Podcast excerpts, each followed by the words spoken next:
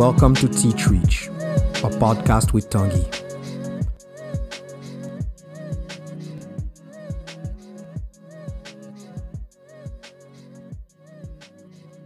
There are connections that we form and developed over the years. They become so natural that at some point we wonder how they even began. We forget their origins because the parties involved feel in sync, in some sort of unison.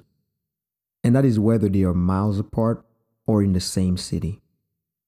This is me and Kim. I remember a lot of things, but the memory of formally meeting him eludes me. We've been to high school together. He was in grade 9, I was in grade 8. But that's all I can remember. However, the universe often makes our path cross every now and then. He was one of the first generous souls to interview me for my first poetry collection in Montreal. I had the immense pleasure to participate in his radio show Soul Perspectives many times, and I am thrilled to have him on this episode. The guy is an absolute legend. Kim Dominique Ferguson is a poet by birth, a theater performer and filmmaker by training, and a producer by nurture. For over a decade, he has serenaded Montreal and international audiences with his blending of spoken word poetry and theater. He successfully produced and performed his first one man show to a sold out audience back in August of 2015 the born Jamaicanadian. Kim is also a radio show host on Soul Perspective since 2012, a show which talks about the issues affecting the black community in Montreal, across Canada, and internationally. He is currently working on the development for his first theater play, the hashtag Dear Black Men Project, officially commissioned by Black Theater Workshop. As we bounce around in the episode from topics to topics, something kept on coming back. It was a voice. I still struggle to capture it, to define it, but one that begs us to simply listen, to simply absorb it. And as we do, we end up participating in it, joining our voices to it. This was a true Caribbean reunion in content and length. We contemplated Kim's current reading list, his relationship with his father, his superhero, his Haitian and Jamaican roots, his art, the many stories that brought him where he is now, and more importantly, the voice that he listens to. Enjoy the ride. There we go. Boom. What's up, my brother? I'm good, brother. How are you? I'm doing good, man. Um, sorry for all this. Like we, well, first let me do the introduction. Ian, this is Kim. Kim, hey, Kim. this is Ian. Nice to meet you officially. Yeah. Um, this is the guy that he's the magician. Mm-hmm. David David Copperfield has nothing on that guy, you know. I got you. I got you. He make he, you know he find he find ways to do stuff that I I don't I don't understand and I don't ask questions. I just you know just let him do his gotcha. stuff. But of course, like any questions you have, this guy will like you know I don't know he'll take care of it. that's right. his, that's his job. perfect. Perfect. Yeah, man. So, how are you doing? Like, I love the shirt. Like, you, you are like a shirt. You're like a billboard. You know. uh, this this is actually this is actually the shirt I made for my dad. Oh. And uh, he wasn't a big uh, comic book fan like me, but um, uh, when he passed away, my mom my mom gave it to me. Nice. So it's kind of like me honoring him in my own way because he was my superhero. Wow, I love it. I love it. So your yeah. dad is your dad is with us right here, right now. With us tonight. I, I love tonight. it, man. I love it. Comic book. Okay, so first of all, are we starting?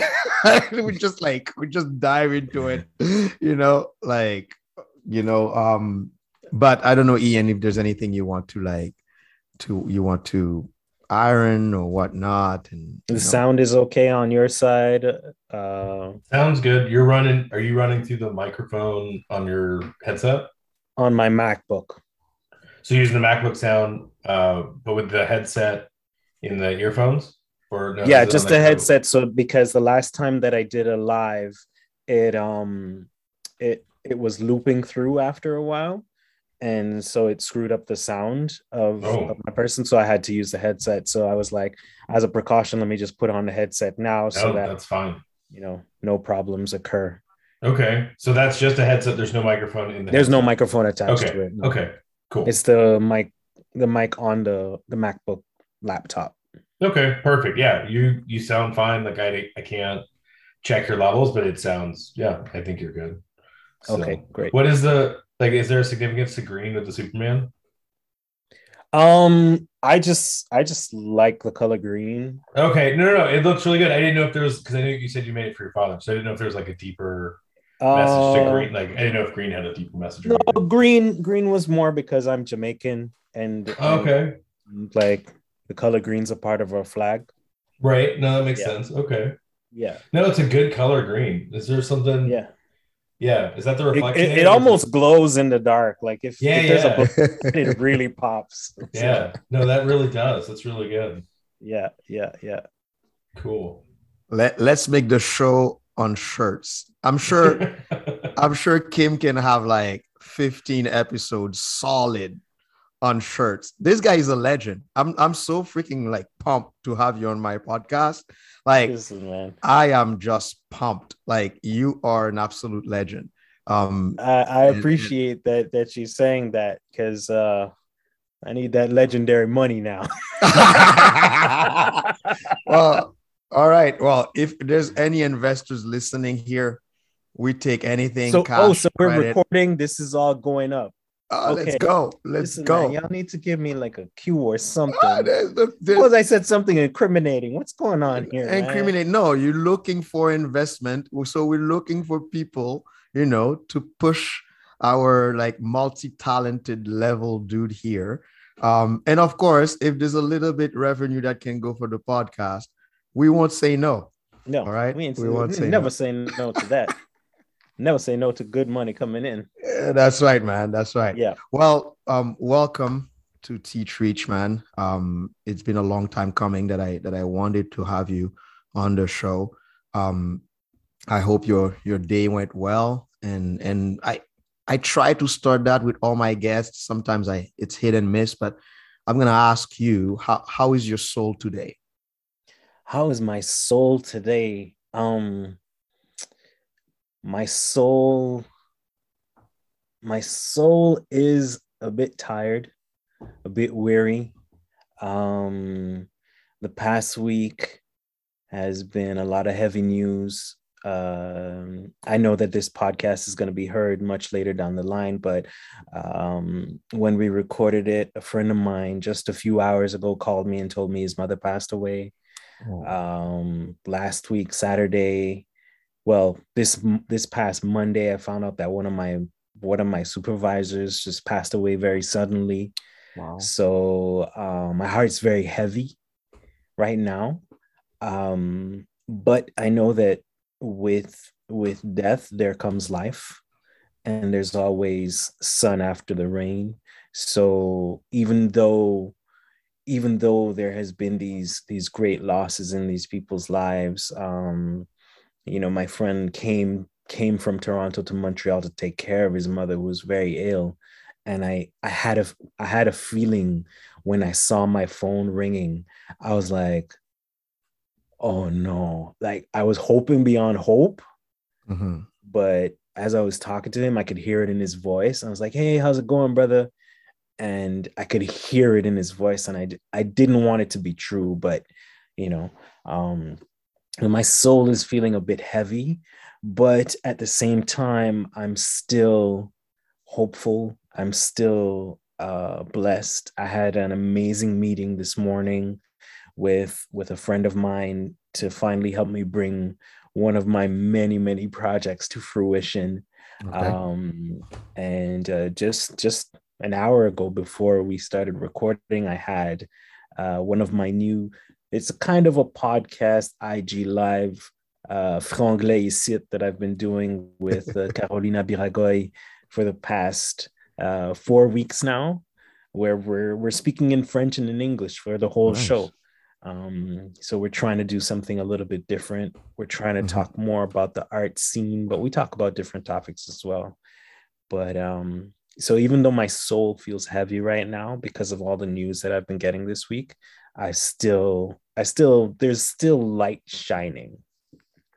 I, I really appreciate you sharing that and and all our love and and energy and positive vibes go to your friends and to you as well. And and I, you know, I this week has been heavy too on my side. So, but mm-hmm. we we I think there's a general feel of like like you said, it's heavy, but um I, I'm glad that you you shared some some positive light and and that we have people that we can, you know, rely on because mm-hmm. th- that's the only thing we have when when those news strike that's that's like we, we have to rely on people so i, I really appreciate you and yeah. even like even continuing with that with that um interview that we scheduled you know like with with all this. So i, I really appreciate that. So thank you yeah, for sharing that and and thank you for being for being here with us. Um and and and it's it makes me think that you know us as as caribbean people when we we have a a specific way to kind of like go through things when mm. we when we have those deep moments of heaviness. So so i don't want anyone to listen to to feel bad if we if we end up like laughing super hard at one yeah. point today because yeah. that's part of the grieving process too right? Like remembering how those people that we love how they made us made us laugh and how they made us smile and and sometimes we cry because we miss them and sometimes we you know we we laugh because laugh because we cherish the the happiness that they brought into our lives yeah and and we can't understand sometimes how crazy they were you know like mm. some crazy stuff they did and you're like how how on earth what you know? how on earth did you do did you do that thing right so um, Absolutely. um but but but i'm i'm glad that you know we are here and we can we can get to to discuss that um so you mentioned that you do that Franglais ici as a IG live. How did that come to be? Like it's a project I, I, I saw I saw in passing in socials, but how did it come to be like that? You know, well. Well, my my uh, my partner, my co-host Carolina Biragoy, was the first person to invite me onto an IG live on um in 2020. So during during the beginning of the pandemic, she started doing IG live discussions, and uh, I had a lot of fun with her. She founded this organization called AfroKeb, which basically is looking at uh, uh, Afro Quebec artists, African Quebecer artists, and like putting pushing them to the front. And she had been like kind of just slowly since the year started dropping a bug in my ear about doing uh doing um an IG live with me, especially because I was doing another IG live with uh with another co-host of mine called Twyla Be Good. Um and that IG Live is is more of the adult variety where we're talking about sex and mm-hmm. it's very educational, but always around the story of sex and intimacy and relationships and um, and we were just i went i went to see carolina one morning spontaneously to have breakfast together. And uh, we talked about it and and we just were like okay like what are what do we want to do? We want to have a discussion. Okay uh, how's the discussion going to go? And she's like well i know you speak more english and i speak more french. And i was like perfect franglais like let's do let's do it like that that's right. And and then as we were going, we said, okay, both of us have names that start with K. So it was K and K's franglais ici. We're nice. in Quebec, so you put the ici. Um, and and basically what we're doing is is we're trying to Montreal is is very bilingual in the way that we we like interact. Yeah, There's bonjour, bonjour, bonjour, hi. hi. That's you know, and so we're trying to synthesize that into a show because there's no, there's no show on television or even on YouTube that has two people, one French, one English, and they're speaking in their own languages, sometimes flipping to the other language between each other but like continuously speaking and flowing. There's no like stop, let me translate. Okay, go. Da, da, da, da, da. No, yeah, it's yeah. like we're just talking. We're having just like how you would go on the street, walk down the road, and you turn a corner and somebody's speaking French. You turn another corner, someone's speaking English. That's that's kind of how the show goes. And we do talk a lot about art and um, artistry. Our last show that we did uh, we were just talking about art post COVID and uh, what that experience is going to start looking like because now we have the advent of Zoom meetings and and uh, and this digital this digital era. And I was yeah. telling her that you know I love to look back at Star Trek because I feel like Star Trek, in terms of a televised series, really kind of put a platform for all these new kind of digital ways of interacting. Like if it I, I i tell her like if it wasn't for the star trek flip phone boop, boop, boop,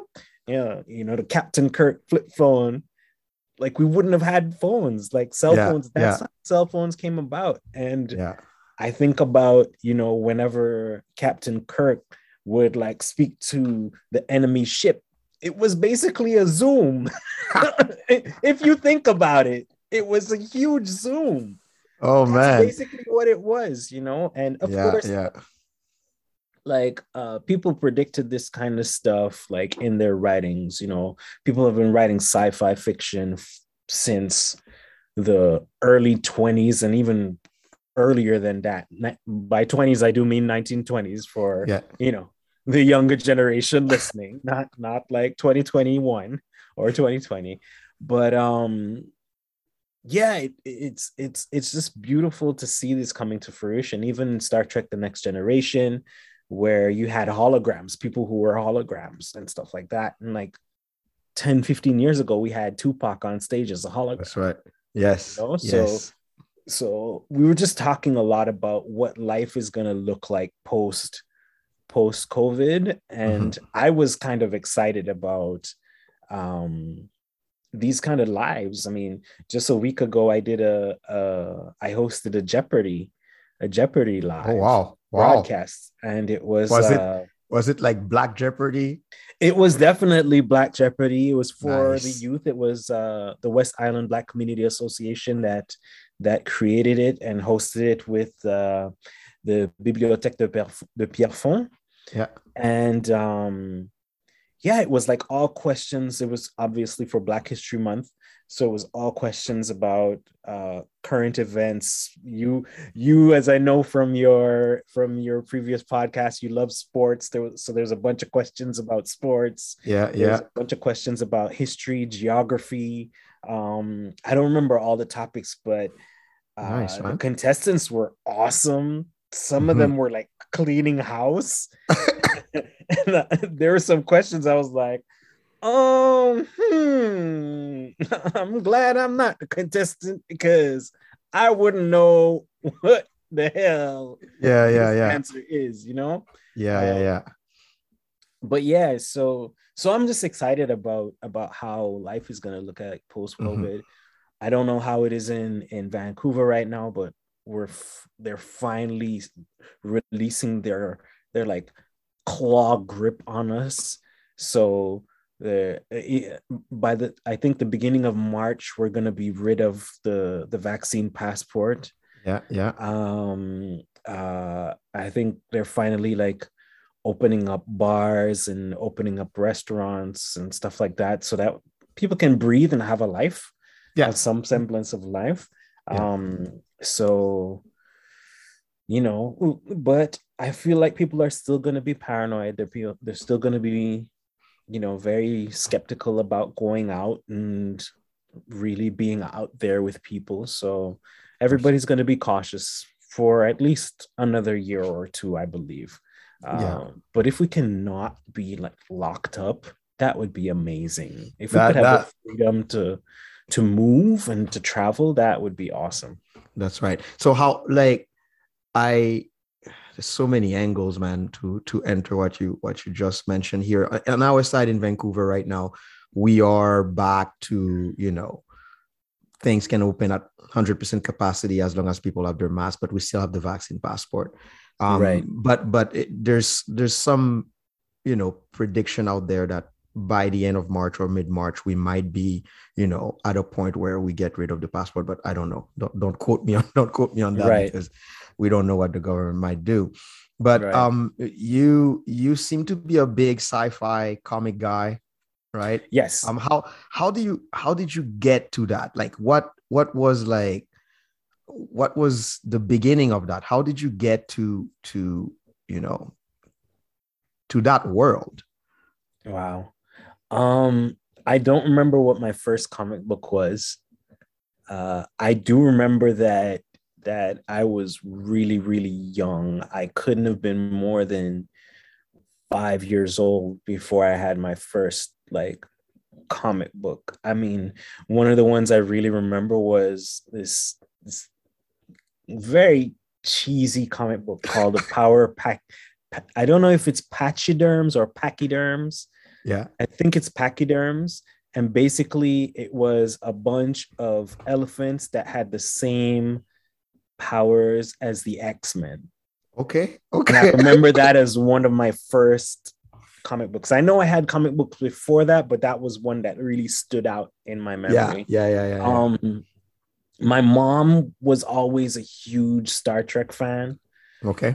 Um I don't know. I I think I think I just kind of as a single child growing up, never had really any siblings, any people my age around me. Whenever my parents went to their friend's house, either their children were like five to 10 years older than me or uh, or they didn't have any children. So I I kind of had to just go inside myself and just yeah. be like, okay, I'm enjoying reading books. I love so yeah, I love the sci-fi genre, I love the comic book genre, but I'm a huge fan of fantasy as well. I'm a huge okay. fan of everything magical and and um like I chewed up Harry Potter, the Harry yeah. Potter series very easily.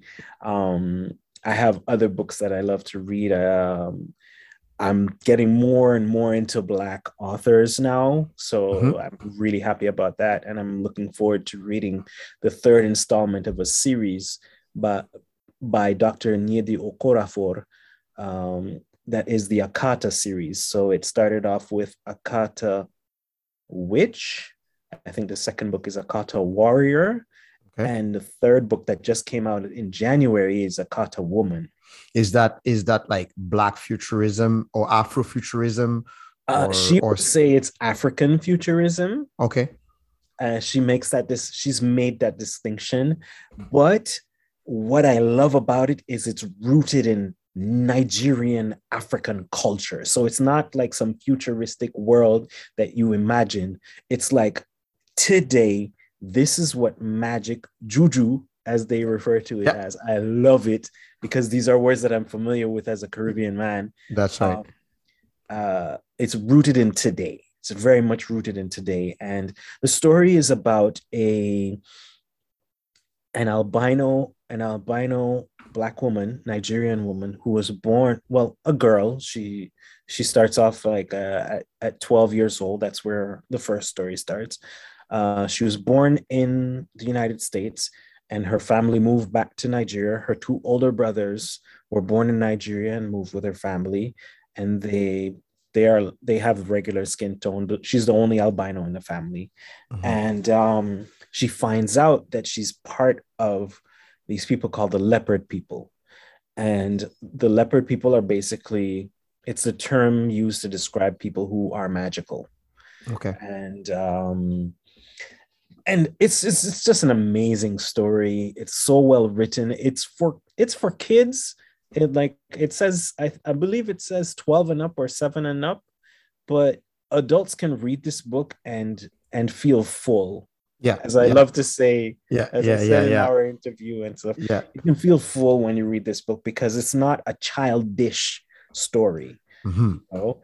uh, mm-hmm. It has very powerful themes in the, in it and very i would say that a book like this shouldn't be read like the child shouldn't read it alone like the child yes. should read it with their parent because uh, at a certain point there are some serious topics that come up like um, murder and mm-hmm. kidnapping and and things things that are really difficult to deal with that's and, right um, yeah. in the second book there's the separation of of self from spirit you know wow. Um, wow. so it can it can get really complex and i would suggest that any parents listening and wanting to get this book should accompany their child or at least read read the book at the same time as their child so if their child has questions they'd be like oh yeah i can address those questions because yeah.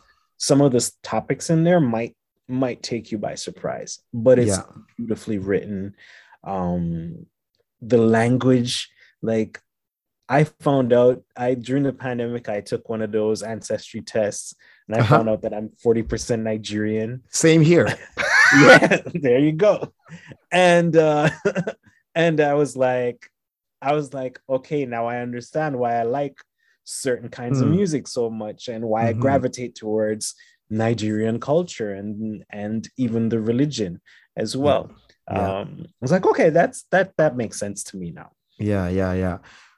Wow that's that's impressive man. Like I, I i i understand when you mean that you feel full because correct me if i'm wrong maybe in the in the world that you were you know reading as you were growing up you didn't see yourself a lot. So at so all. being able right at right. all. And how how did that feel? How did that feel um i was fortunate in that even though I was reading, so the books that I was reading when I was a kid were Enid Blyton books, and all of those books were were British, were mm-hmm. British written by a British woman and from a British lens. Mm-hmm. But ironically, I was in Jamaica at the time that I was reading them, so there was a little bit of a disconnect in terms of, oh, I'm not seeing myself in these books because I was seeing myself everywhere that I walked. That's right. So I didn't I wasn't concerned about that. I see. Um it's really when when I grew up and then when I came back to Montreal to live and to to go to school that I was like hold on a second representation is not there, you know. Yeah. And when it came to to films and stuff like that, I found that um my father didn't shy away from from black music and showing me making sure that black cinema was a part of all of the movies that we watched. Because we watched everything but you know we watched the malcolm x's together and we watched all of the spike lee movies we could get our hands on together. And yeah. you know so black cinema was a part of what we watched even though we were watching other things as well mm-hmm. so i never I never was at a loss for being exposed to to uh, blackness and on television as well. I mean, our news reporters were all black, just like in yeah. Haiti. Yeah, that's right. Know? That's um, right. So there wasn't that lack, there wasn't that emptiness for me until I came here and I was like, wait, I'm not seeing myself everywhere I go now. That's right. You mentioned it's funny because you mentioned about about the book that you were reading that you know you, would like to have parents accompany a children or child when they are reading the book. Mm-hmm. and then you mentioned how your father was accompanying you while you were watching those movies. So i'm sure like what the shirt that you're wearing is from your father. Uh, um, what what your what was the relationship that you had with your father and how did your father influence you to be the man that you are today? Wow that's a beautiful question. Um, the narrative that that is often pushed in in in uh, cinema is the narrative of the absentee father. That's like the most popular thing you'll always see uh, on the TV series. The father that's the deadbeat dad. That's what is the most prominent thing. My dad was the complete opposite. I was the I was so fortunate um, that when my parents decided to separate before their divorce, that my mother decided that I, as a boy needed to be with my father. Wow. Um, she gave me a gift in allow in like ensuring that I was with my father. And my father my father is is my superhero. He's he's he is the one who who exposed me to a variety of music. So I have an appreciation for all kinds of music. And even now, as music is evolving and changing, my appreciation for it continues to grow. Yeah. And he never he never was one to be limited to okay i'm only going to listen to jamaican music or i'm only going to listen to black music. He listened to everything. He had kenny g mm-hmm. albums. He loved sting. Sting was one of his favorite artists. Um but as much he he would he would listen to um, Wynton and Branford Marsalis over and over and over on loop. A lot yeah. of people don't know who those who that yeah, is. Yeah, yeah, those yeah. are jazz people. Exactly. You know? Yeah, yeah. Uh, he had the Miles Davis albums. Um, he had he had everything. You know, he had Sinead O'Connor. You know, he had Della Manley from Jamaica, and the list just goes on. Like I remember uh, in the 2010s, I I had another laptop and I went to Jamaica for Christmas and I spent maybe two days just inserting CDs from my dad's from my dad's CD rack and just downloading all the music because I was like I need to have this music with me because uh, I can't go and buy all of this music in yes. Montreal. I was yeah. didn't have the money for that. But um he was a huge influence on me in terms of music. Uh, we had a tradition in Jamaica when you know back back when we had the VHS tapes. Yeah. Uh, whereby every either Friday or Saturday night. So Friday or Saturday was usually groceries night, and then after groceries, we'd we'd stop at this little strip mall, and we'd go and we'd rent anywhere from five to six movies, wow. four to six movies, and we watched them over the course of the week of the weekend.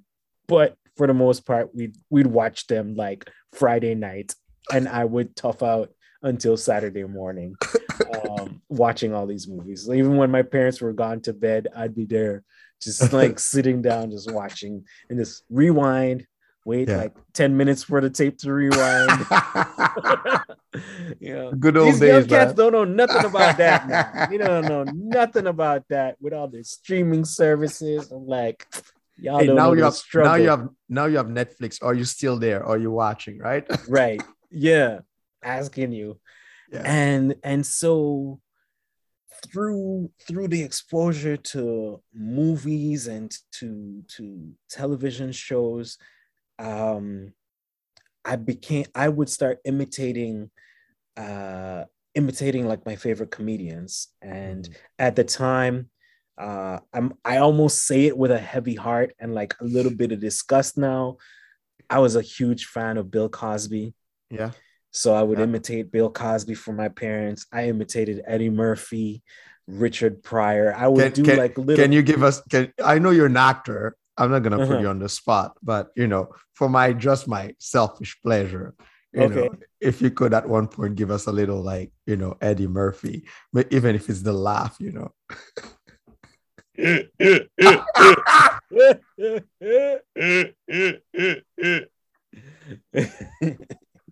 hey, I can see I had Eddie Murphy on my podcast right now. Thanks a lot, man. That's a that's a that's a hoot. I love it. um but you know, I I just emulated and and I was I, looking back at it, I'm like, oh, I really did like love my black icons, and as like I grew, I I I wasn't a child. Like I listened to I listened to your podcast with your brother, and you seem to have a, a very strong sense of what you wanted to do. I think you wanted to become a scientist before you decided yeah, to become a teacher. A, a I never had that. Like I never, I never had that for a prolonged period of time. Yeah, yeah, yeah. I remember when I was very, very small, um, and like this was in the point where my parents were separated, and I was going back and forth between Montreal and Jamaica. I remember uh, I found a caterpillar, right? Yeah. And brought the caterpillar home, and and uh, the caterpillar was feeding on one of my mother's plants, and she was kind of supportive of it. And then the caterpillar died, and I cried my eyes out. and then in that moment, I knew I wanted to be a veterinarian. and I think that lasted all of like 10 minutes because then I wanted to be a fireman. And then I don't know what I wanted to be for a long time. And uh, high school was coming to an end in 1997. Mm-hmm. And I thought maybe I would be an architect because I was really good at technical drawing, mm-hmm. but it, I didn't have a passion for it. Yeah. It wasn't something that I was like, ooh, that that really gets my gears going. I I really want it. It was it was just ah, I'm good at it, so hmm, I yeah. guess I'll try that. And my dad was like, "Why don't you try out for drama school?" Huh. And I was like, "Okay." Well, I would say and, kudos kudos to your father, man, because that's something I don't know. In my circle, there's not a lot of maybe my my mom was was in drama before, so maybe she would have recommended that. But I don't right. know a lot of people that a lot of Caribbean people, let alone fathers, that would be like, hey, maybe you should try drama school. That's well, I think one thing like I didn't say and I should have said is that my father, my father is a lifelong artist, mm-hmm. right? Um, so he started off by by getting into technical drawing with the intention of becoming an architect. And he did, uh, he came to Montreal and studied, I believe it was at La Salle College. And then eventually he got into Concordia and he started studying graphic design. Mm-hmm. And, but he also did, um, I believe it was a minor in photography. And then he eventually met my mom and had me, and they moved back to Jamaica. And my dad was working as a graphic designer. Mm-hmm. But what was happening is um, the photography that they were getting from the photographers that were available at the time was subpar for the work that he needed. So he would start taking the pictures for the company. Wow. And then eventually he would go and he would do photo shoots for other people. And it got to the point where he was getting calls at work to do photography. And the amount of money he was getting paid was superseding what he was doing at the graphic designing company. So he started up his own his own company uh, to do to do his photography. That's how mm-hmm.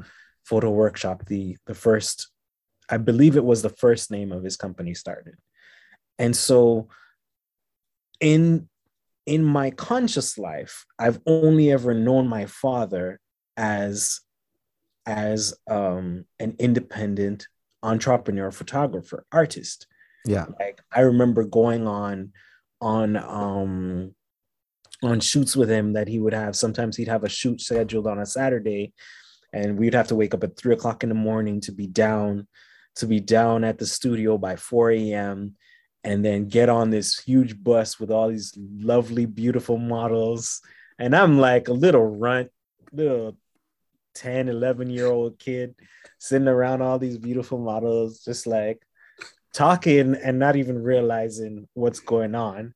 Yeah. Um, and just being on these shoots and just being in this environment um, where he's being creative and then seeing the end result of his work. Mm-hmm. It was always fascinating to me.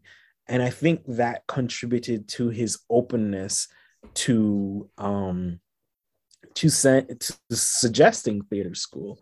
Years later, I was like, I was like, Dad, I'm so glad that you suggested that to me um, because I don't think I would have, you know, been any better if you like forced me to become a lawyer or a doctor or an architect or whatever like that. And he looked at me and he said, Kim, I just didn't want you sitting on your ass at my house for the next year. And I was like, but I mean, you, you theater school though. He like, I just thought of the first thing I could think of, brethren. I just didn't want you sitting on your ass at, at my house. I was like, you know what? I prefer my story better. I like it better my way. he saw some kind of talent in me. Yeah, yeah, yeah. Because I swear to you, Donkey, um, I still didn't know if I wanted to do the theater, mm-hmm. right? And my dad was like, he asked me the second time, did you go and get the, the papers to apply? And I was like, no. And what he did, theater school was actually on on on the way to his office. He picked me up from my school. He said, okay, go. We drove into the, the campus. Go, the theater school is over there. And I went to the theater school I uh, went to the office, picked up all the forms, uh, went back to my dad's office, filled out all the forms with all the right necessary information, sent it back to the school. I got a response for for an audition, uh, and I think it was going to take about a month for me to get a response from the audition. I literally walked out of the audition and knew that I was in. Wow. Like I I had that gut feeling saying, yes, this is this is where you're going to be spending the next 3 years. And um and I was so excited about it. I kept on I remember I kept on telling my dad, I'm in, I'm in, I'm in. And I don't know if he suggested it or like uh, I just got so excited that I was like, uh, should I call? Uh, we found the number for the school in in the yellow pages. You know, back in the day when you'd have to flip through, you didn't yeah. have no computer thing. Yeah.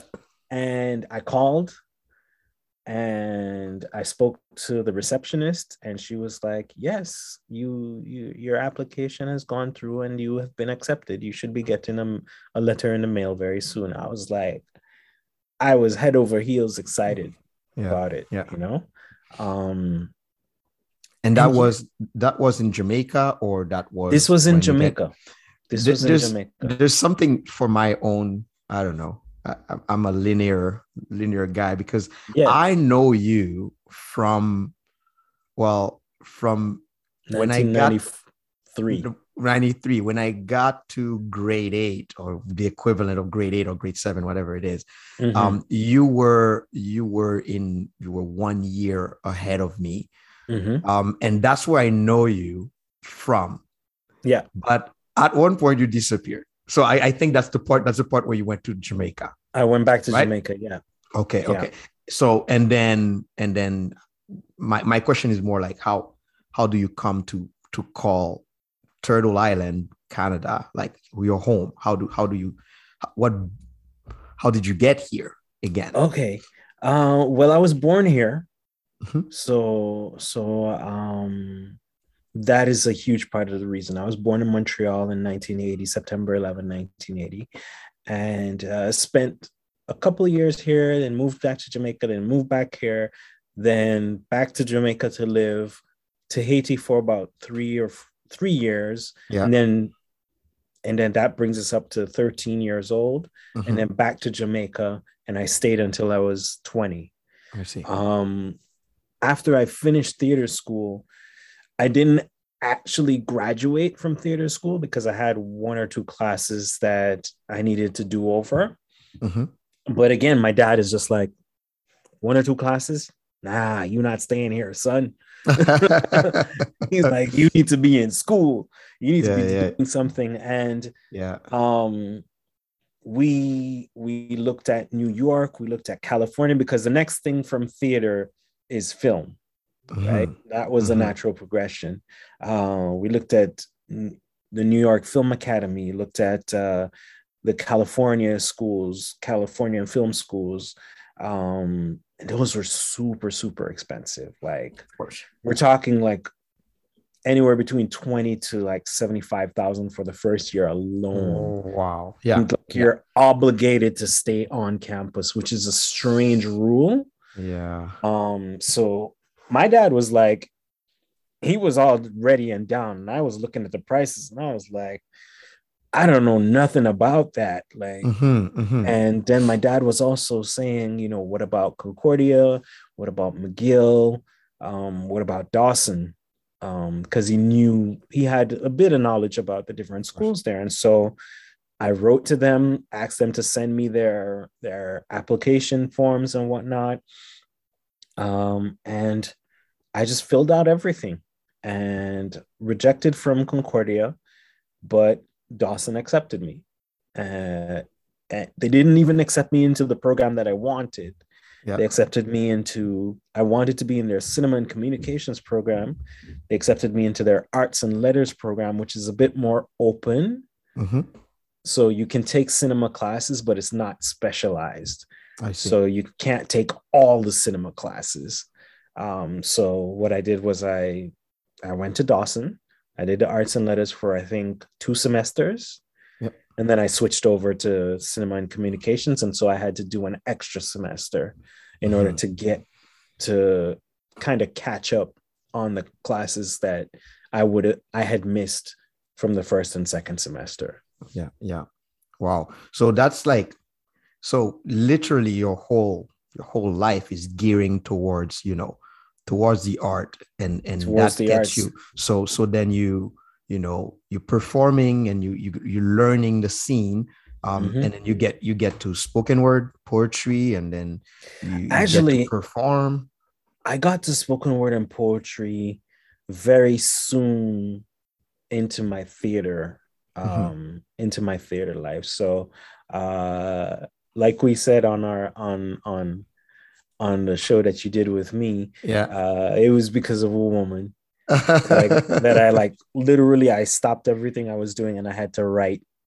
I had to write out what I was feeling. Yeah. Uh, and that was in theater school in my second year. Yeah. Beginning of my second year. And it just became a part of my repertoire. It just became a part of what I do. Just, I became known as the poetry guy, especially mm-hmm. here in Montreal. Yeah. What inspired your poetry? Beside the woman, the first one, but what what inspired your poetry? I mean, what doesn't inspire my poetry? Nice. Um, the the environment that I'm in inspires it. I mean, a lot of my early work has to do with uh, love and relationships and my country. So I was in Jamaica and Haiti a lot. So I talk a lot about that stuff. Um, I thought uh, I talk a lot about that experience. After my grandfather's assassination, I started talking a lot more about death and about mm. about legacy and about what does that mean for me? What does that mean for future generations, children that come after me? Um, yeah. Because memory is very important, right? Um, the the tangibility of memory is very fragile if, if it if it's not recorded. So if there's not something for someone to read or some something for them to hear audibly or to see visually um, because over time with oral traditions over time stories change. So um, when I think about stories like Anansi stories, what what how they were told 50 60 years ago if you're still telling them orally the story changes over time. So the the the the root may still be there but the branches have have gone on to tell their own different stories. Same tree different stories all over with different leaves and different branches. So, um, one of the things my father told me before he passed away was, "You need to be, you need to be the, um, you need to be the narrator in in your own story. You need to not let anyone else be the narrator in your own story." And so, for me, writing and writing in journals and writing in diaries and writing poetry and writing film and autobiographical pieces and stuff like that. That was a huge, huge part of of what I felt was necessary, like writing how I felt about different experiences. I've experienced abuse, I've been molested, I've I've watched my mother being beaten by a man. Um, I've just experienced a lot of darkness and I've experienced a lot of joy as well. So recording that and and letting letting people know about that is very very important to me because otherwise someone else is going to tell my story and they're not going to tell the story the way that with the information that I have. mm-hmm. they're going to mm-hmm. modify it and they're going to distort it for their own pleasure or or for their own malicious reasons because people distort stories both ways that's right know?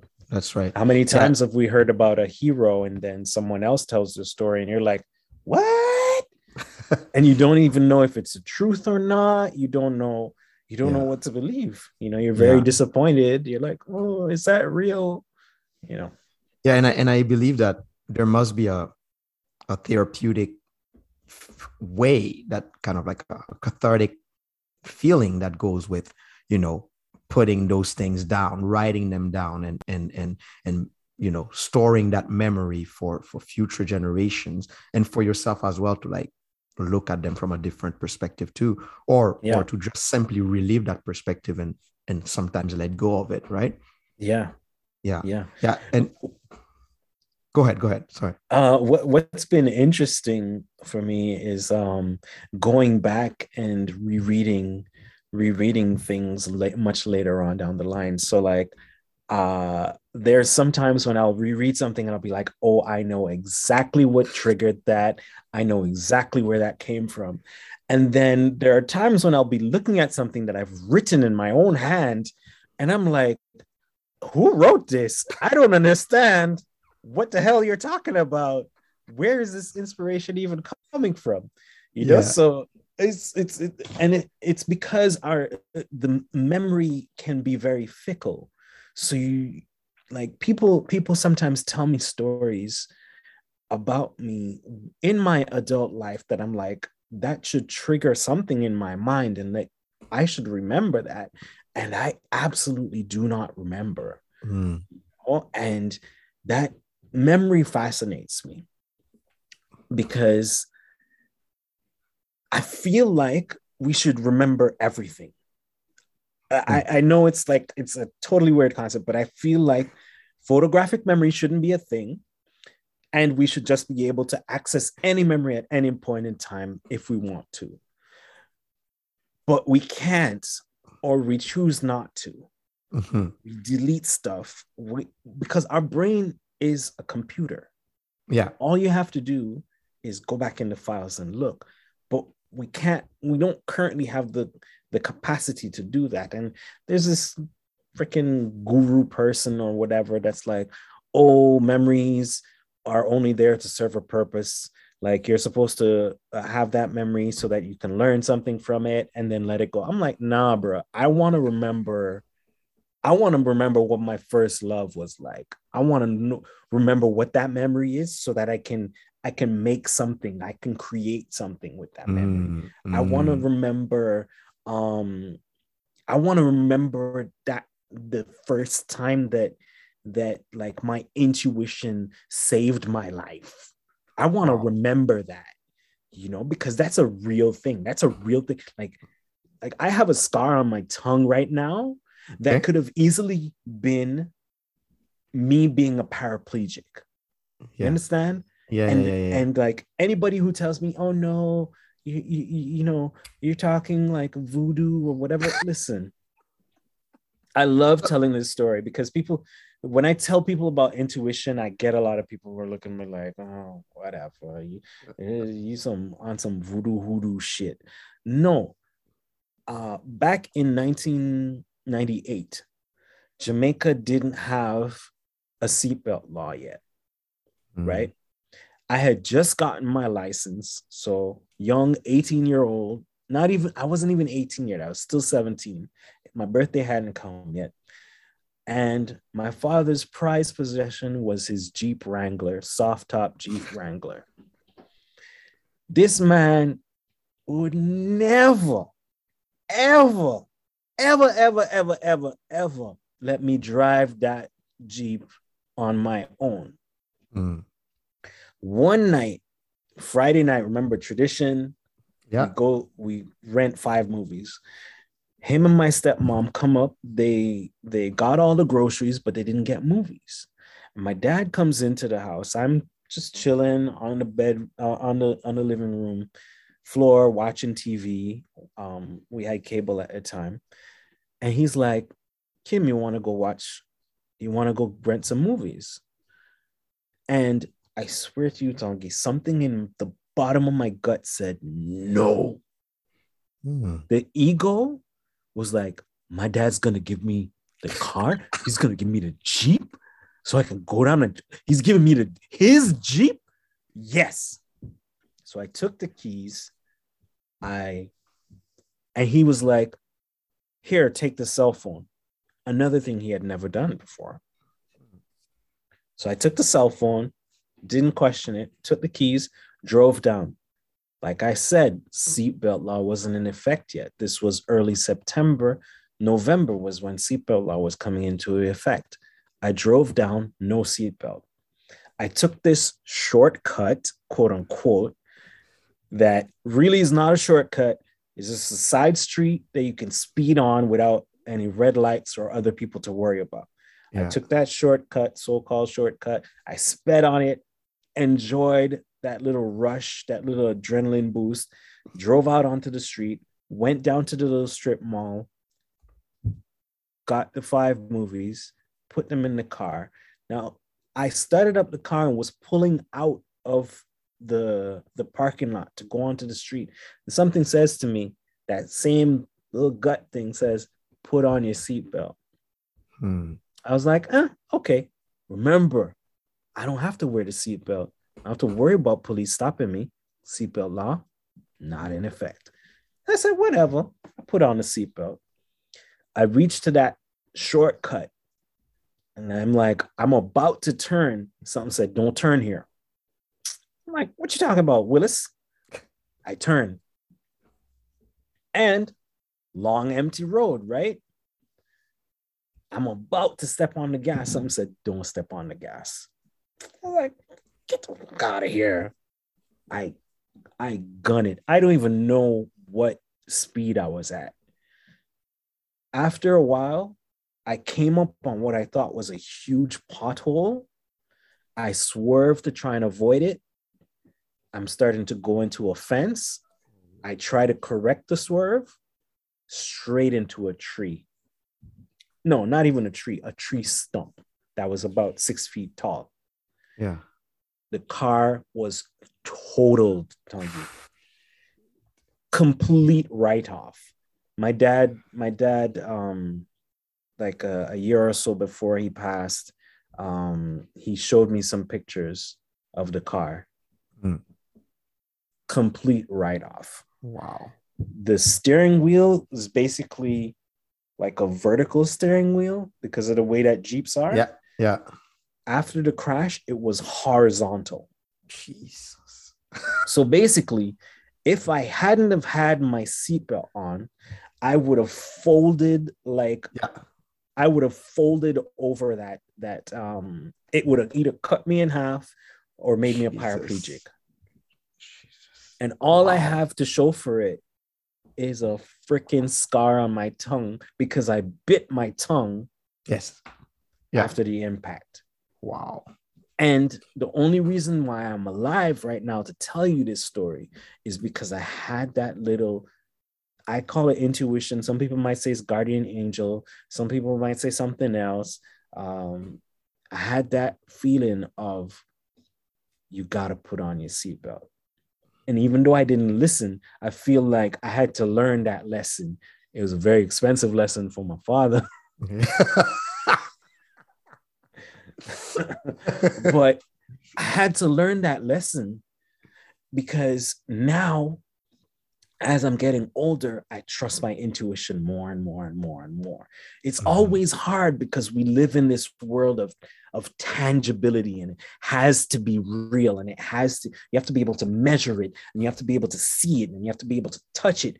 And I'm just like, no, I trust my gut and that's it. It's just like in your story with your cousin, where I, be, I don't know if it was your, your, your, your grandmother or someone was telling your your cousin and your aunt, yeah, don't go out in the street, yes. don't drive, you know, like it's that, and we all have that auntie or that or that mom or that cousin that'll wake up in the morning. You're about to go to a party, and they're like, "Don't go. No, you're not going to that party hey, tonight." That's right. Oh, you know? hey, and then and then what usually happens? Your group of friends that went they ended up in a major accident. Yeah. yeah or at yeah. the party there was a shootout. Or Yeah. this happened. Like, bro, the amount of times I'm just like, I'll be on the bus going home, and something says to me, Kim, get off the bus now and take a different route home. I will get off the bus and take a different route home. For better or worse. And and people be like, oh, see, nothing happened to you. I was like, yeah, damn right, nothing happened to me. Because I got home safe. yes yes and you Or- know Or the, other thing that will happen, sorry to cut you, is I'll end up seeing somebody I haven't seen in a long time. And then I end up having this amazing three hour conversation with them. Like we're standing up just on the, the corner of a street, you know? Or I see someone that I, that like I just, I just embrace for like two minutes. And it's like, oh my God, it's so good to see you. Uh, I, I can't stay, but I just need to embrace you and hold you and hug you for a minute. And I don't know if that impacted their life in some other way or something, but there are these moments that I end up having. And if I don't have this moment, I still say, I got home safe. Yeah, yeah, yeah. That's right.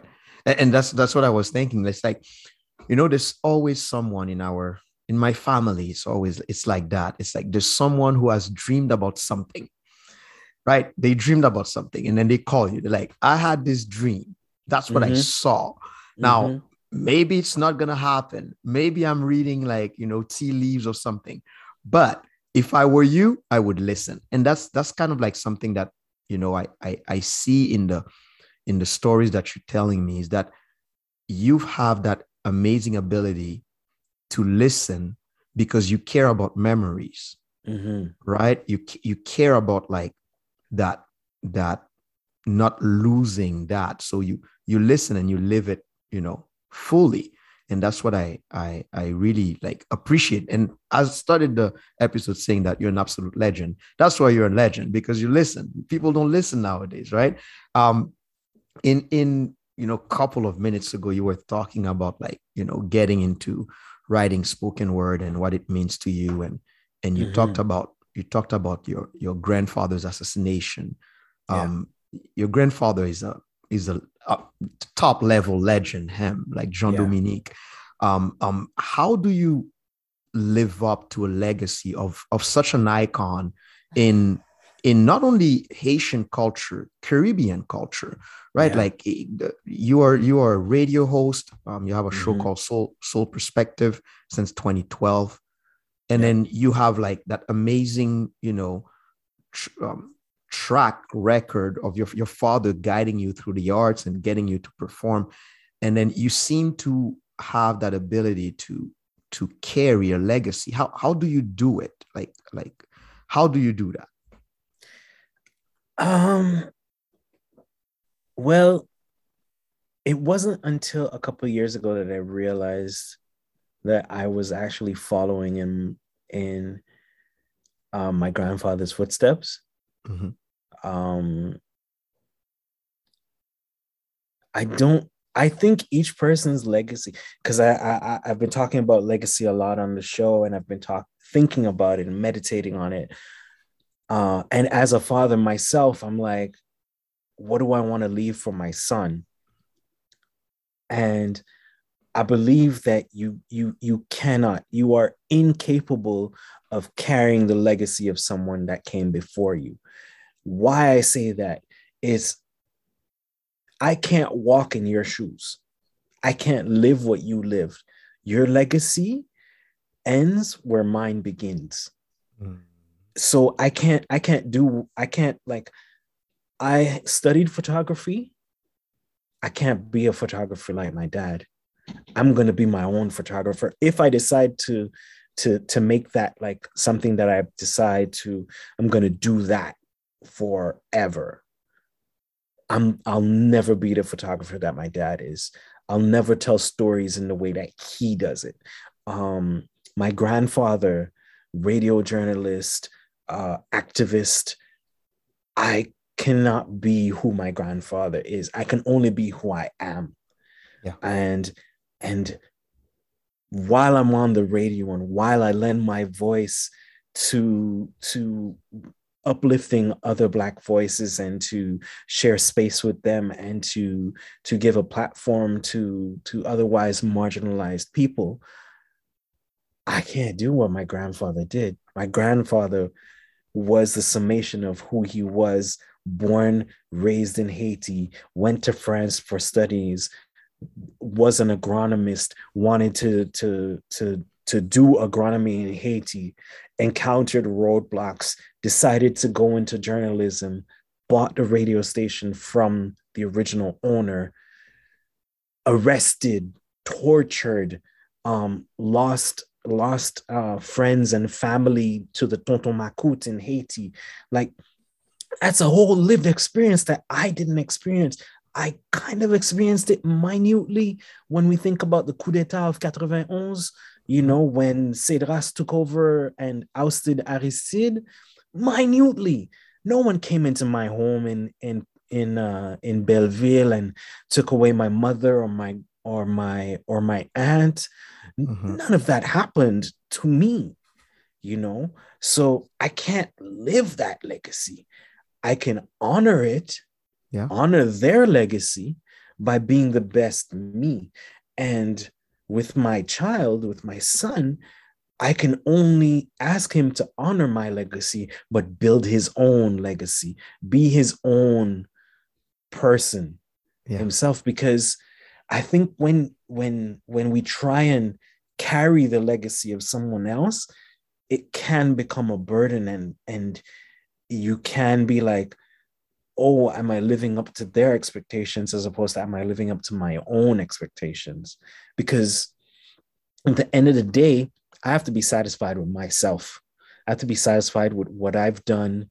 Um, I am am I proud of what I've done, and will what I've done make other people happy and serve other people? Like yeah.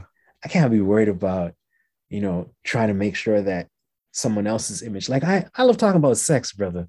Like nobody in my family loves talking about sex more than me. Like a lot of my my stuff is like a lot of my poetry is love and sex oriented. I don't well, know you, anybody in my family a, that's like that. You had you a know? series. You had a series.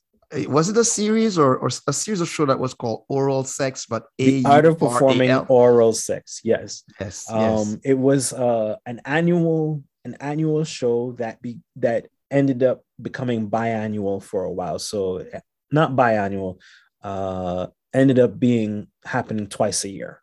Mm-hmm, mm-hmm. Um, and it was actually like my breakout, my breakout show. Uh, so when I was finishing up almost 10 years from removed from high school. No, 10 years removed from high school, 2007. So I graduated from high school in 97. 2007, I um I was gonna graduate from from university. And in 2006, I was I was like, hold on a second. Um, I don't see myself going into the film industry because it's very white dominated. Mm-hmm. And I mm-hmm. don't see myself in in this this uh environment at all. And i didn't want to like be brown nosing people in order to get my way up. And i said you know what? I'm good at this poetry thing. People know me for this poetry thing. So why don't i why don't i do the poetry thing? And i love talking about sex and like i had a few like erotic poems that really really hit every time i did them. Yeah. And i said you know what? I'm gonna make this this erotic poetry stuff work for me. And I started, and I was inspired by Dwayne Morgan, uh, yep. Toronto, Toronto, big Spoken Toronto poet. Uh, he had a he had a poem that starts, "I love to perform oral sex, A U R A L sex," and I took out the oral sex and I said, "The art of performing oral sex," and I was like, "Boom, here we go, we got a show." Nice, you know, nice. Um, and I made my impact that way. That's how I I wanted to that's how I did it in the beginning. Nice, nice. And then you had that show, well, that series or show, and mm-hmm. then and then when when did you get to born Jamaican Jamaicanadian? Like, was that was that that was after for sure. Yeah, right? that and was that was uh, eight years after that I produced yeah. the Born Jamaican show. And what what's the context of that show? Like, what are you? Because I see in your performance and in your in being very grounded, there are multiple entry point to the person that you are. Mm-hmm. And and born Jamaican did you touch on that? Did you touch on those multiple identities in there? Um, yes, but since you're someone that likes to work linearly, I want to go. I want to no, no, go no. in that vein with you because okay. all right. I no because I don't want to jump around in time because oh, I feel like eventually we'll ahead. get back to it anyway. Go but yeah, I did the the erotic poetry show. I did that for so from 2007 to 2011, I did that. Mm. In 2011, literally two days before I was about to do the the Valentine's edition of the show, uh, Bad News Brown was murdered. Ooh. Right, and uh, for those who don't know, Bad News Brown was a hip hop icon. Yeah. He was revolutionary in the way that he he he saw hip hop because his hip hop was driven through a harmonica. Mm-hmm. Harmonica is usually an instrument you associate with jazz, with country music, and he somehow brought it into hip hop. And that was one of the most beautiful things. And and he also, when I had my first major performance in front of like a crowd of like two, three thousand people, he helped me to settle my nerves. And this was back in the early 2000s when I first started doing poetry. Mm-hmm. And um, and so he was someone that I really had a lot of respect for. And my partner at the time, she said to me, Kim, because everybody was putting up on Facebook pictures of him and uh, putting um, putting like the YouTube links to his music and stuff like that. And she said to me, Kim, why do you wait until an artist has passed away in order to honor them? Ooh. And when she said that to me, I had to sit back. I was like, okay, I need to, all right. Because I like when people challenge me.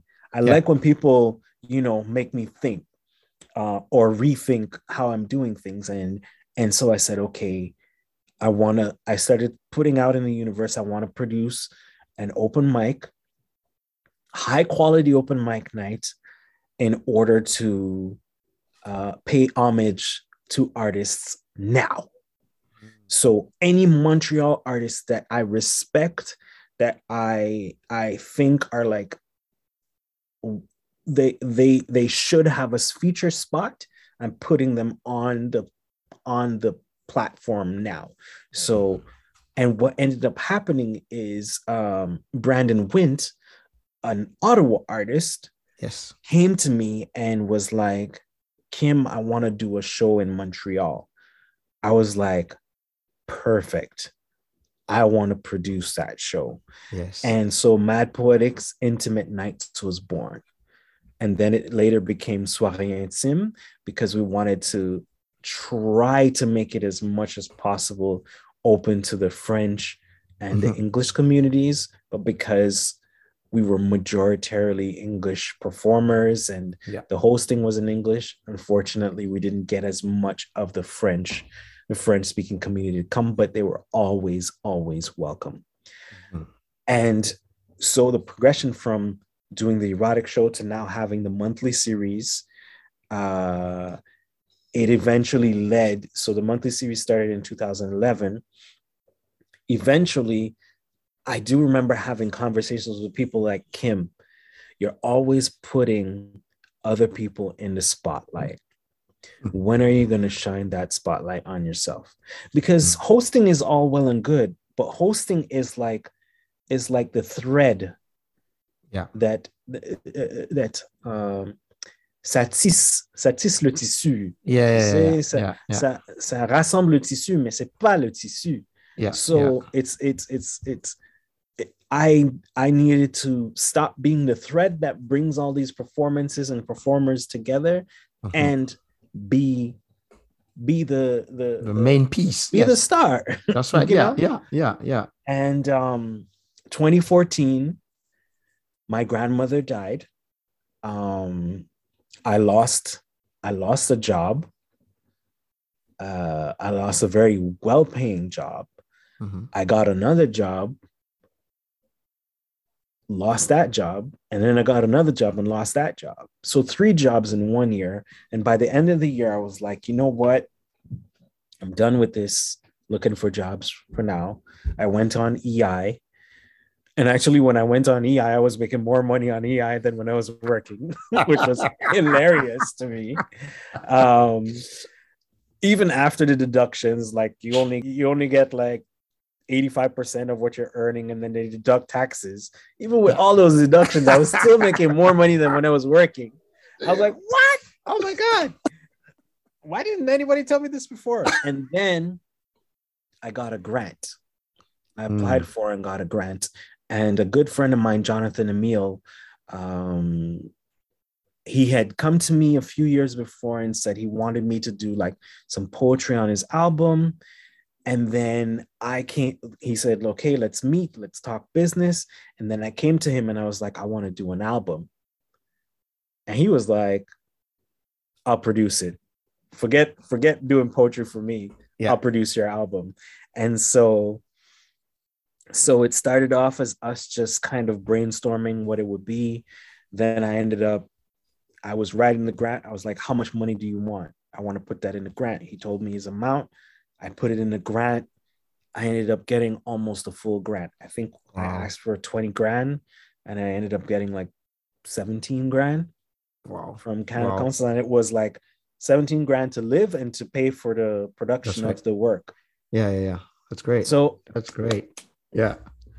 And uh and I was one who as much as I like having the recorded, I need to do the performance. Mm-hmm. And so in 2015, I did my first performance of Born Jamaicanian. And like you were saying, it brings together all different aspects of me. So um, I was born in Canada. I was raised in Jamaica and Haiti. Mm-hmm. But if anybody asks me, I say I'm Jamaican first, Haitian second, and Canadian by birth. Yeah. So I say I'm Jamaican and Haitian. I'm born in Canada. So yeah. that's why that's how it, it was Jam, Haitian, Canadian. Yeah, yeah. That's nice. how that that some people from Trinidad are like, Are you Trinidadian? Canadian is Trinidadian, right? I'm like, no. It's it's it's Canada. As uh, much as I love Trinidad, we love our brothers Trinidadian, right? I we love, love them. Trinidad, we love them. Man. We love it's them. amazing. Yeah, and yeah. and so now that you are, you know, spoken word and, and performance, um, and then in while we were talking about the legacy, you mentioned, um, you know, that you wish not to that your son doesn't live to your legacy, but honor your legacy, right? Um, how how is fatherhood for you? Because we have, you know, your grandfather kind of like that figure there. Um, mm-hmm. that you're kind of like walking in the footstep or, or maybe like following a certain line and then your mm-hmm. father that influenced you a, a mm-hmm. lot uh, very present in your life how is fatherhood for you that, that's a question i love to ask especially black fathers you know how is fatherhood for you well fatherhood for me has been complicated Mm-hmm. Um, uh, I've been fighting to be in my child's life since before my child was born. And so um, I, the mother of my child, got the first court papers a month after my child was born. Mm-hmm. Um, I was accused of nonsense, like uh, psychological violence, domestic violence, um, and because we couldn't agree on things. Mm-hmm. And I'm not. I'm. I'm. I'm the kind of person that I'm not gonna sign put my name on something if I don't understand fully what it is. Um, I'm not gonna accept any and anything. Like just because you're the mother of my child doesn't mean that I'm gonna roll over and and be like a, a dog yeah. And so I wasn't accepting certain things, and she was a very controlling person that needed needed someone to just accept whatever she said, and that wasn't me. And so we fell out. Mm-hmm. And so I've been, I've been, I had been fighting to be in my child's life since before it was born. The first time I saw my child was was uh, December of 2018, and my child was born April of that year. So eight months before I first saw my child. Mm. Um, my partner at the time, I'm no longer with her, uh, said, "Blood recognized blood," huh. and I looked at my child, and he flashed me the biggest smile. yeah, and like we just knew. It's like, yeah. yeah. It was kind of like he was saying to me, Where you been at, bro? like, I've been waiting for you. Yeah, yeah. What's yeah, going yeah. on? Yeah, yeah, yeah. And so my relationship with my child has been in these had been in these for the first about year or so had been in these kind of supervised visit style mm. um, situations which I was fine with because um, I knew not how to take care of a child. Mm. You know, uh, it's different when you like you have your friend's kid and like your friend is right there. yeah, yeah, and, yeah, yeah, And you can hand over the if the if the kid starts wailing, you can just hand over the kid. That's right. and be like, I don't know what to do with this child right now. Yeah. Um, but being under those those kind of like I was supervised by social workers, um, and for a time I had supervised visits at her parents' house. Um, but I enjoyed this having the social worker because there was a freedom, a mm-hmm. sense of like it was not at all like how they picture it in the movies. Yeah. So in the movies, the social worker is this malevolent kind of character that's like waiting for you to fuck up and uh and like waiting to snatch your child out of your hands mm-hmm. this was the contrary the social worker was more of a of a record keeper mm-hmm. slash wanting to make sure that the child was safe. Yeah. And they were someone i could always turn to and ask questions uh you know like and then what happened is like again th- th- this goes back to memory and record keeping right? So yeah now i have pages and pages and pages of notes on my visits with my son. Yeah. When he was still you know he was one he was less than one years old then throughout the time when he was one years old as well. So like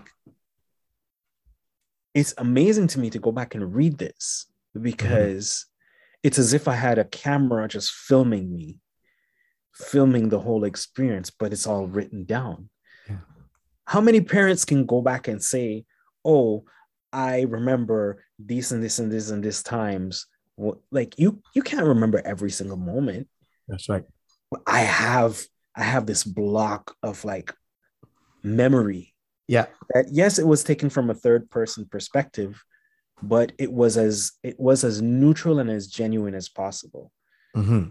And in those moments, I can I can experience it. And to get back to fatherhood, so COVID nineteen screwed up my ability to be an active in my child's life father. Mm-hmm. Uh, I became a video father for a while.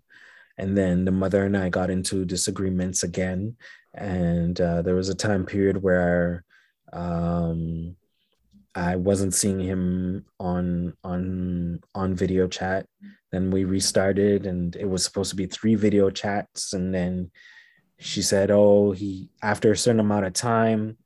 Oh, he's not. A, he's keep saying no, no, no, no, no. So we'll bring it down to one, and then it became one every two to three weeks, and then one every six weeks, and one like the last time I saw him was two weeks ago, and that was after not having seen him for eight weeks.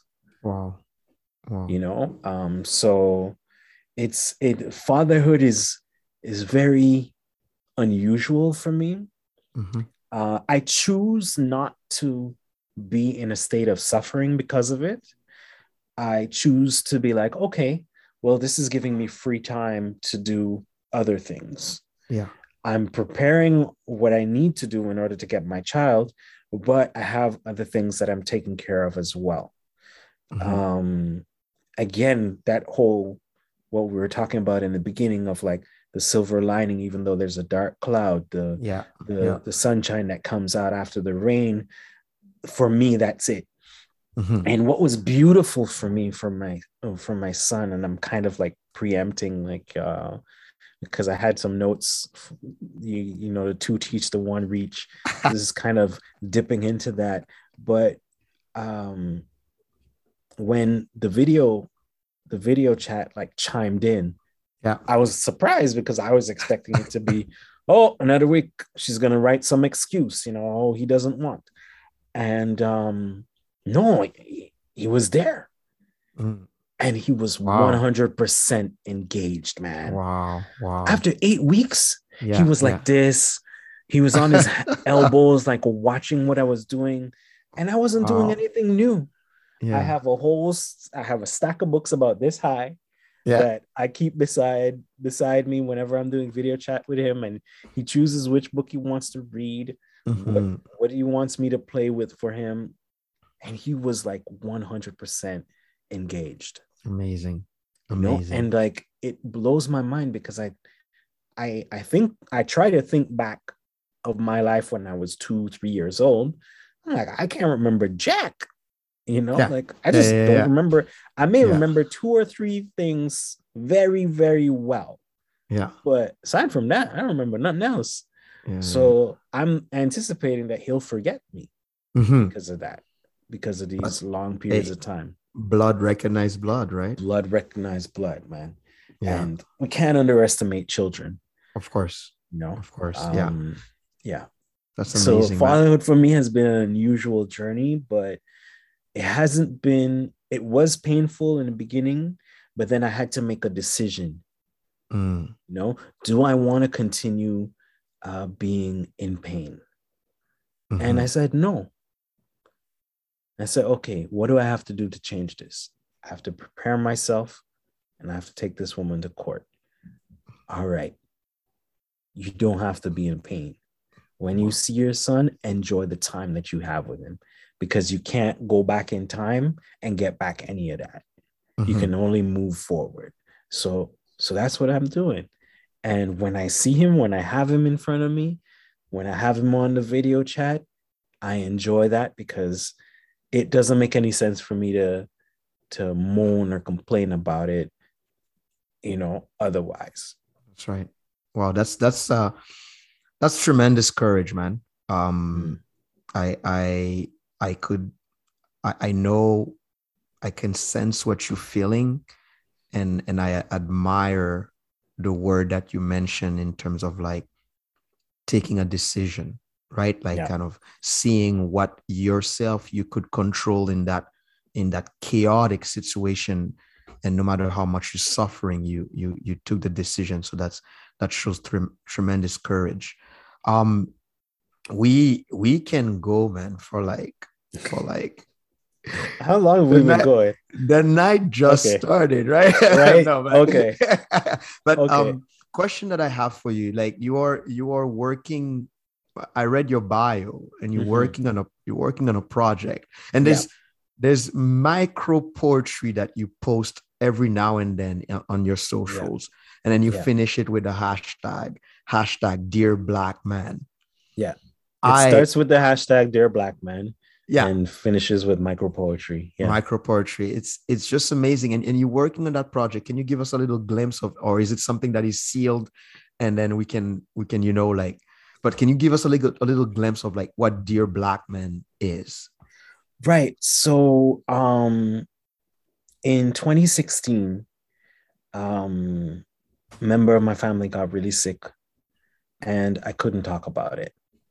Mm. And uh and the only way that I could find to being a poet to I could find to like talk without talking was through these dear black man posts and um and so it started as me writing these Dear Black Man posts. And then I was nominated uh, to be in uh, to be in like this mini competition for like to start a black business or to do a black project. I don't remember the name is escaping me right now, but I had no idea what to do. I was I was nominated anonymously, mm-hmm. um, quote unquote, and I had no idea what to do. So I was like, what if I turn this Dear Black Man project into a one man poetry show? Because wow. I got enough poems what if I do that? So I went, it's called Pitch the Dream. There you go. Mm, the, the, the, okay. the, the, the event was called Pitch the Dream because I went and I pitched mm-hmm. this this Dear Black Man project. And um I did well in terms of the response. I didn't win. And I was I was like, I was fine because to me the project wasn't solidified enough to like when I compare when I look at my the people who got first, second, and third place, I was like, yeah, yeah, yeah, yeah, yeah, yeah. You know, like these people came with samples of their work. They came like they came with numbers. Yeah. They, yeah, yeah. It was like Dragon's Den. Mm-hmm. And I was mm-hmm. that one guy who just was like, hey, here's my dream, dude. And nothing tangible. And everybody else was like, hey, tangible, tangible stuff. Boom, boom, boom, giving up stuff, you know? Um, but i didn't i didn't it didn't matter to me i was happy for them and i was happy for myself because the feedback that i was getting from the audience people were like yo i i want in on this project. This project needs to come to fruition. So i was like oh wait a minute. Something there. And then um my i was in the artist mentorship program from 2015 to 2016 and I have an autobiographical screenplay that I had written. And my mentor at the time, because I, I still didn't feel, I still had that feeling of like it's going to be really difficult for me to be an actor. I couldn't find an agent. You know, it, it, it was just, I just couldn't see past the roadblocks at the time. And my mentor was like, Kim, write your own play, perform in your own play, do it that way. And I had this script that I've been sitting sitting on my computer since 2005, 2006. I had written it in in an English class in Concordia, mm-hmm. and um, I said, you know what? I gave it to Quincy Armorer, who was the artistic director of Black Theater Workshop at the time, and I gave it to uh, Marie Barlizzo, who was she was the artist in residence at Black Theater Workshop, but she was also one of the mentors for playwrights.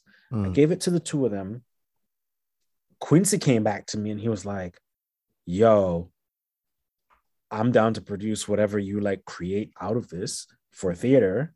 And Marie was like, Kim, you need to write. This was a really interesting story. You need to write something for theater. Um, I was like, okay, cool. And I let that simmer. And then the Dear Black Man project came up.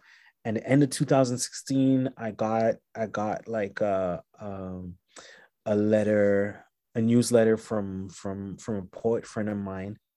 Uh, I don't remember her last name, but her first name is Tanya, and she she's the director of the spoken word program in Banff that happens every two years. Yeah. And I was like, oh, wait a minute. And I submitted to that, ended up getting in. I was like, oh crap, what am I going to do? I submitted the Dear Black Man project, obviously. Yeah. And I was like, oh crap, what am I gonna do? How am I gonna get to Banff? And so I did a fundraiser. Uh, it ended up like within a day, it was like 50% funded. Nice. Within a week, I don't think it was even two weeks. I think it was within a week, I had exceeded my funding by over $400. Um, and so I was like, okay, I guess I'm going to Banff. I went yeah. to Banff and I wrote, I wrote like a, a, a an entry draft to the play. Mm-hmm. Uh, had like a whole set design and everything for it, and then when I came back to Montreal, I put together a bunch of poems that I thought were significant, and uh, and then I applied for another residency at um, at the MAI, Montréal Art Interculturel. Again, the Dear Black Man project. Mm-hmm. And I got in. Mm-hmm. And this time I asked Marie Barlizzo to be my my mentor and my dramaturg. Yeah. And for the year, she guided me. And now it was supposed to be a one-man play. She was like, Kim, go back and write from scratch.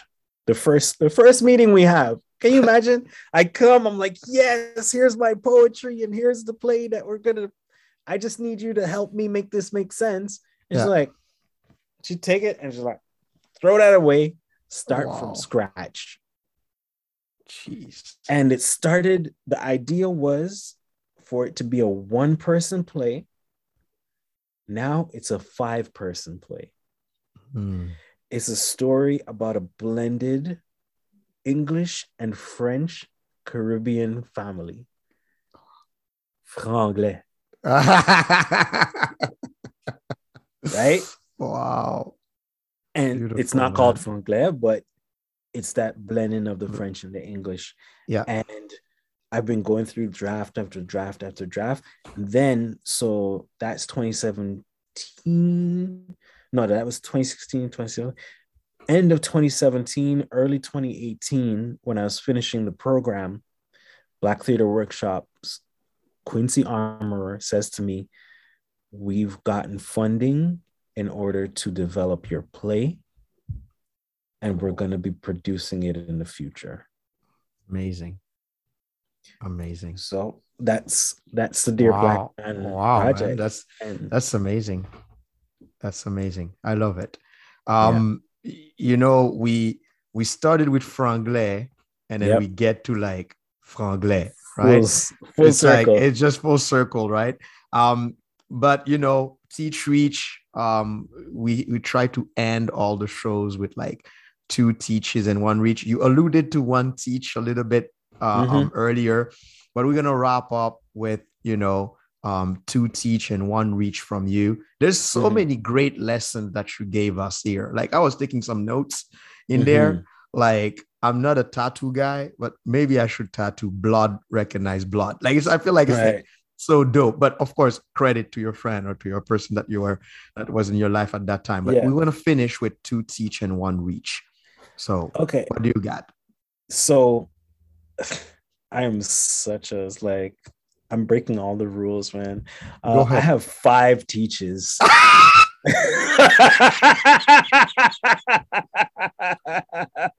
live it, live it to the Jamaican to just be like, you know what? You're gonna ask me for two, I'm gonna bring you five. Give no, because two, I was like, oh yeah, and this too, and oh yeah, and this too. Okay. You know what? We'll do we'll do two, two okay. teach and one reach, and then the the less the, the remainder three, I have something in mind that I'll talk to you after. All right. Well, the remainder three are like one sentence each. So it doesn't. It's fine. It it's is fine. as it is. Yeah, yeah. So the first one, um, because of all the all the death that I've been that I've been experiencing, I uh and like this is not just in the last week, like the just we're February now since December, like a uh, someone who I hold dear in my heart. She lost her mother. Um, uh, late January, uh, a very very good friend of mine lost lost his cousin. You know, it's just been like news after news after news of death. And like um i think about blackness and i think about africanness often. And we don't have a lot of that present but i have a book called the spirit of intimacy. And in one of the chapters um so the spirit of intimacy was written by um um Sobonfu Somé, who is the former wife of Malidoma Somé, who also passed away early this year or late last year. And she wrote in this book that her tribe, which is the eh, uh, of the Dahomey people uh, in Africa, their perspective on death is that tears are the rivers on which our loved ones travel on to the next realm. And so for these people, this particular tribe, it is important for us to mourn, for us to cry, to actually cry, um, in order to to allow our loved ones to pass on. And so that's that's what i've been sharing with with with anyone um, so that they know that their grief their grief is important not only for them but for their loved one it's going to help their loved one to pass on so that was one of my teachers um, the second one which is kind of like what i what i had said to you mm-hmm. uh, earlier is don't underestimate children because they'll always surprise you with their honesty their intuition and their love and their blood that recognizes blood um, because like I I I I'm almost now ashamed to admit it. I'm saying it out loud that like I'm expecting my child to like forget me mm-hmm. because of all this time, but he always remembers, you know? And so so that was my second teach is like don't underestimate the kids because they are way more powerful than than than we give them credit for. Um my one reach that I and and I love that you put like within the last two weeks. Yeah, yeah, yeah. Uh, because because when I was writing my notes, I was like, oh crap, within the last two weeks, what can I say? And one of my reaches is that I'm no longer going to be tolerant of behavior that does that does not fit onto my value chart right mm. and someone someone that i've known for almost a decade um, said some words to me that that you know they're forbidden words for someone of his ilk. Mm-hmm. and i called him out on it. I was like listen you can't you can't be using these words around me. I don't appreciate it da da da. And he didn't even in his response to me because this was via via text message in his response to me he didn't even acknowledge what i said. And i said i thought about it because it was all said privately so there's like this big conflict of like oh because it was said privately do i like is it a big deal and i was like no this is a big deal for me mm-hmm. because if it was said publicly, I know how I would react. So, how I react in public should reflect how I react in private, even if it's not with the same intensity and verve. My my morals are X, and my boundaries are X. So you cannot cross those boundaries. And uh, he didn't respond, and I waited several hours waiting for a response. And at the end, there was a time limit in my mind, and I said, "That's it." And I just cut all ties because I'm like, I have no time in my life for for bigotry, for disrespect, for any of that kind of stuff. So I said, done with that. Yeah, yeah. So that's wow. my reach. Wow, man, that's you know, I'm sorry that you had to go through that reach, but that reach is even a teach so you mm. actually you actually cheated. You had like six teach and no reach. but it was a negative. It was something negative that happened. I mean, I'm teasing. I'm teasing, brother. Like I'm teasing you, man. But yeah. hey, listen, it was like it was an absolute pleasure.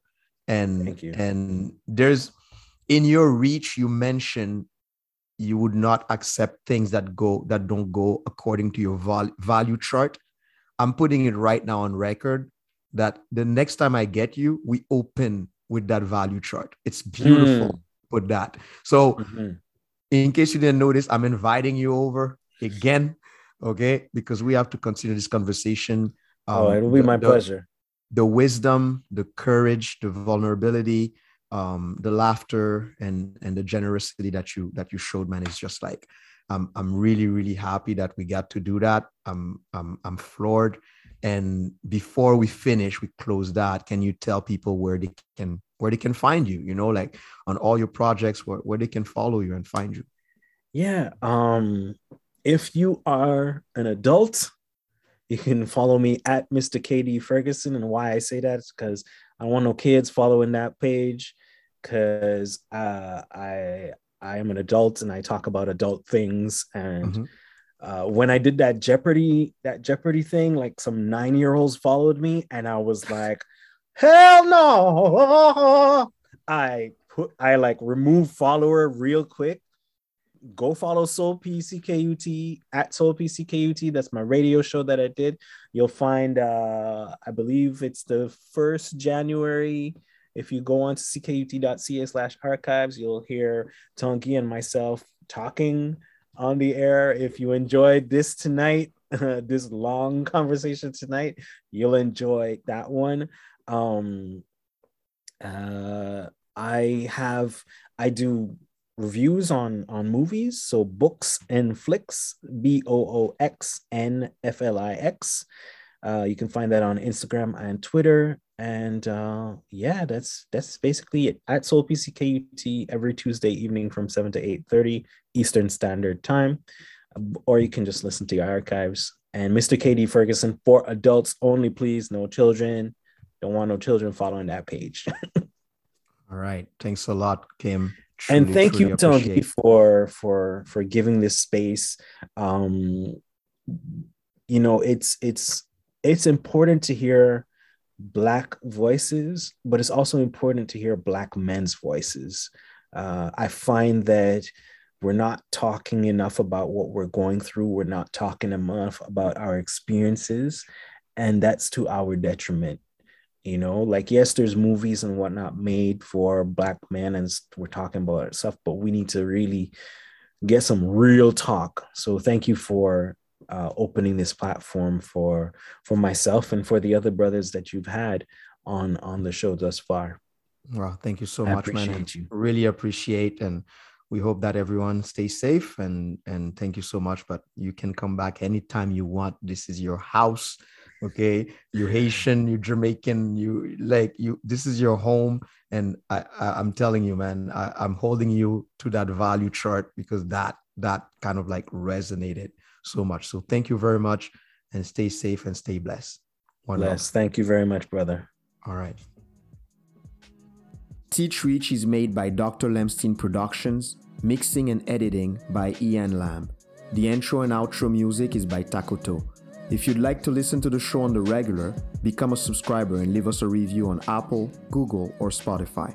You can find more information about our podcast at teachreach.podbean.com. Until next time, Kembila Palagi. Hang in there. Don't give up.